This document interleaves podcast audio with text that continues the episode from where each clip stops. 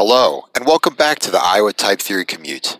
I'm Aaron Stump, and we have been talking about proof theory for quite several months now.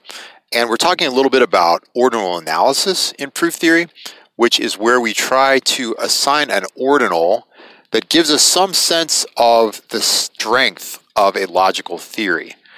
Uh, and um, what I wanted to talk about today, and the reason it's taken me a while to post this episode, is that I wanted to um, get in a little bit more and see if I could give an example ordinal analysis. So, um, yeah, I think proof theorists are probably like, oh, yeah, I, I could do that. you sure could, but um, but would we be able to understand what you're saying?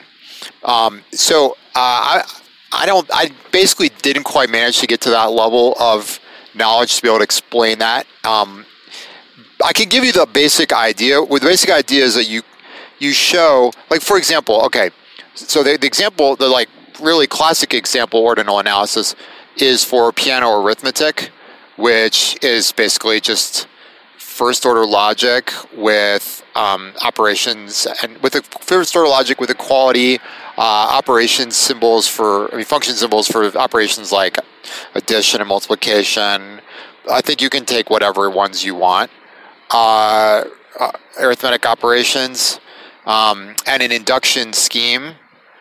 Okay, and so in this this theory, uh, the proof theoretic ordinal, in the sense of Rathjen that we talked about, as basically the least upper bound of all the ordinals for which you can give a definable an ordering that's definable in the theory, and and prove induction for that ordering. Uh, that it is epsilon zero. Okay, epsilon zero uh, at some point long ago when I studied this, I actually had T-shirts made up, and uh, um, Chris Casinghino, who uh, I recently got a chance to say hi to on email, was uh, he was just kind of like, yeah, I don't have as much ordinal, you know, themed clothing as I as I wish I did. And it's like, yeah, you know, but as I had T-shirts that had Epsilon Zero on the back, which is a little silly. But um, it's and what is it? It's like an, it's the least fixed point of the um, function that exponentiates omega to a power. So omega to the omega. So basically epsilon zero, you can think of it as an infinite tower of omegas. It sounds pretty mind blowing, but for ordinals, that you're just getting started with that kind of thing. So anyway, um, the ordinal example ordinal analysis, I wish I could kind of give you more information on, is to show that Peano arithmetic has proof theoretical ordinal um, epsilon zero, and the rough idea, as best as I understand, is first of all that you can show within Peano arithmetic, you can derive induction for. Um, uh, I forget where we sort of take it as. I think we can show we can derive induction for um, basically any ordinal up to epsilon zero, but not including epsilon zero. So you can derive induction for omega squared or omega to the omega to the omega or these different kind of things, but not all the way to epsilon zero. So like step one is to show that you can actually derive, um, uh, you can actually derive a principle of induction for all these smaller ordinals. Now actually, uh, taking that, and that's why I like got, got bogged down. I wanted to be able to tell you something more meaningful than just like, oh yeah, you know, supposedly you can do this.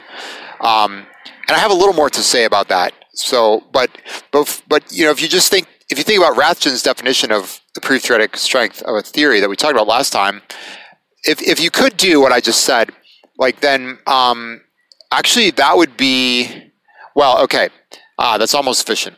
So if you can prove that you can drive induction for all these ordinals less than epsilon zero, then uh, okay, and now the the next key part is you need to show that you cannot derive induction for epsilon zero itself within the theory. And one rough way I know to do that, I was looking in Troelstra and Schwichtenberg, uh, and they, as usual, um, pretty hard to penetrate style. They have a different argument for why you cannot derive induction up to epsilon zero within Peano arithmetic. But uh, roughly, the argument I thought I understood was that um, proved consistency of arithmetic um, using induction up to epsilon zero. And so by Gödel's um, second incompleteness theorem, the theory, Peano arithmetic, if consistent, cannot prove its own consistency. So if you could actually derive induction up to epsilon zero within Peano arithmetic, then since if you you know since we have this proof of Gentzen that shows that induction epsilon zero it, plus like basic easy stuff that Peano arithmetic has is enough to derive um, consistency of Peano arithmetic, then that would show you like that those two things you just you can't have Peano arithmetic deriving that induction principle because from that induction principle you get consistency of Peano arithmetic. Okay, so that that's sort of like that's the rough argument that I knew to say why epsilon zero is not derivable in Peano arithmetic eps, uh, induction up to epsilon zero. So if you put those pieces together, if you buy this thing, or if you just accept these pieces, they're like okay induction for ordinals up to epsilon zero is derivable. Now, I've given you no lead on that, and I'm going to try to say a little bit more about that. But if you buy that, and you also, if you accept that, okay, um, induction, uh, you know, induction at two epsilon, you know, over epsilon, or, you know, induction for epsilon zero is actually underivable, then that's enough to plug that into Rathjen's definition and say, okay, so we have these orderings, um, we can we can um, derive induction for all these different ordinals less than epsilon zero. And Rathjen's definition says you now take the least upper bound of those, and the least upper bound of those semantic, you know, mathematical sets is epsilon zero. The least upper bound of all these, like omega to the omega to the omega, and you know, tower of hundred omegas and whatever. The limit of that, the least upper bound is like the limit. The limit of that is an infinite tower of omegas. Okay, so um, yeah, so that's I was fumbling around quite a bit trying to to tell, to learn more to be able to tell you something useful about that. And the piece that was frustrating me, and still frustrated a little bit, was um, this piece that should be pretty not too bad, which is uh, that you can derive induction for these smaller ordinals um, within Peano arithmetic, and um, intuitively you know, uh, we can ha- we can derive uh, lexicographic induction uh, over natural numbers in Peano arithmetic. We can prove that like if you have a uh, like if we order pairs of numbers lexicographically, meaning either the first component gets smaller and then the second component can do anything, including explode to some astronomical size, but the first component goes down or the first component stays the same and the second component goes down. Well, that, as I mentioned a couple episodes ago, I think that's like um, that's like omega squared. That pairs of numbers like that, you could think of it as being like basically being omega squared. Why do I say that? Because um, you do like if I, my numbers are x and y, then think of the the pair uh, xy when we're ordering it lexicographically we could sort of transfer that to an ordering on ordinals where we order um, omega times x plus y. Okay, and the, that's sort of like intuitive thing. If this ordinal stuff is like not really your cup of tea, but the intuitive thing is like, well, if I had some way to have some notion of infinity, and I'm comparing these infinities, so that's like the omega here, um, then and I have omega times x plus y. Well, if x goes down, that means my overall quantity is going down by a factor of infinity, which intuitively should cover, you know, the second component going up by however much you want, right? If y explodes to some beyond astronomical quantity, it's still less than infinity, right? So if the first, if my quantity goes down by at least one factor of infinity, that it doesn't really matter what my other thing does. Um, so, and you can derive this in uh, um, intuitively, you can drive this in Peano arithmetic by kind of a nested induction. Um, and I'm I'm a little yeah I, I don't try I dare not try to cobble together the technical details while I'm talking right now, but um, it's like Ackermann's function, right? In Ackermann's function, you can show that's decreasing by a this exactly by this lexicographic ordering, um, and uh, you can define Ackermann's function by kind of like an, a pair of loops, like an outer loop and an inner loop, where the inner like the inner loop calls the outer loop um, in this in a certain nested way. So anyway, I'm sorry. That's like pretty sketchy business I'm giving you there, but uh, that's basically. I just wanted to to sketch a little that yes, you could derive induction for omega squared, but I was like a little puzzled on how you go beyond this. And then I found this super nice paper. I think I just Googled ordinals in, I think I Googled ordinals in Coq, and I found some pretty impressive stuff, but it was hard for me to read. And then I Googled ordinals in AGDA, and I found the paper. I'm actually not sure it was published. It was on arXiv, you know, the like preprint server. People just put their papers, whether they're published or not. And um, it, uh, it was really nice. I really recommend it. I'll put a link in the show notes. Uh, and it explained how to define ordinals up to epsilon zero in AGDA.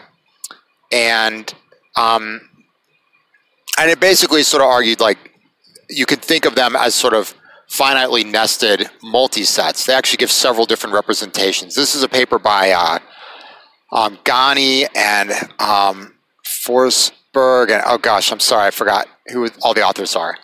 Uh, but um, yeah, so you can you can represent these as like um, finitely nested multisets of basically of numbers, or you don't really need numbers. You just have like a token, like the zero, and then you form finite finitely nested multisets. So, so I can have a multiset containing multiset containing multiset, and these kind of multisets um, showing how that they decrease uh, showing that orderings on these things are, are well founded is, is pretty similar idea to showing that the lexicographic ordering is well founded. Um, so, uh, but they're writing in AGDA and they fully avail themselves of the ability to recurse over the inductive types. They have three different representations, I said, they, to recurse over the inductive types of the ordinals they have.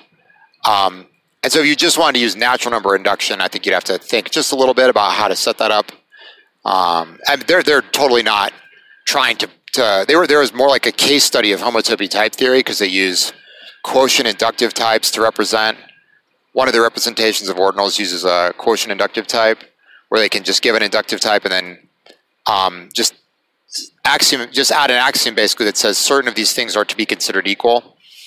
Um, that's part of what homotopy type theory tries to give you. It's a definitely a pretty noteworthy feature of homotopy type theory. Um, anyway, uh, I've rambled on just about as much as I should, I think, about this topic. So, you know, the ordinal analysis, uh, I think that's about all I'm going to say about it. We try tried to give some very sketchy take on how do you show that the you know ordinal proof theoretic ordinal in the sense of Rathjen of Peano arithmetic is epsilon naught. You basically try to show that you can derive induction for all these less smaller ordinals, and like we can at least sort of get started with omega squared. That's cool. Kind of makes sense. And since these things are supposed to basically just be like nested multisets, then like some kind of nesting should finite nesting should be enough to do that in Peano arithmetic. But that's the part where my my details are falling apart there. I, I, I don't know how that works, and I so hence I cannot explain it. Sorry for that. Um, and then you just have this result of like, okay, epsilon zero itself, you cannot drive induction for that within Peano arithmetic because otherwise the theory would prove itself consistent, which is impossible. Okay, um, I hope you're able to hear everything I'm saying. Okay, I'm in a kind of a noisy late night drive, COVID booster shot, yeah. So I hope you guys are well wherever you are, and thanks for checking in. And I'm not quite sure I feel like I've almost talked about all the proof theory I, I know enough to talk about or want to talk about. Um, so I, I might be switching topics here, or else maybe a little more proof theory. I'm not sure. Okay, thanks again for listening. Take care.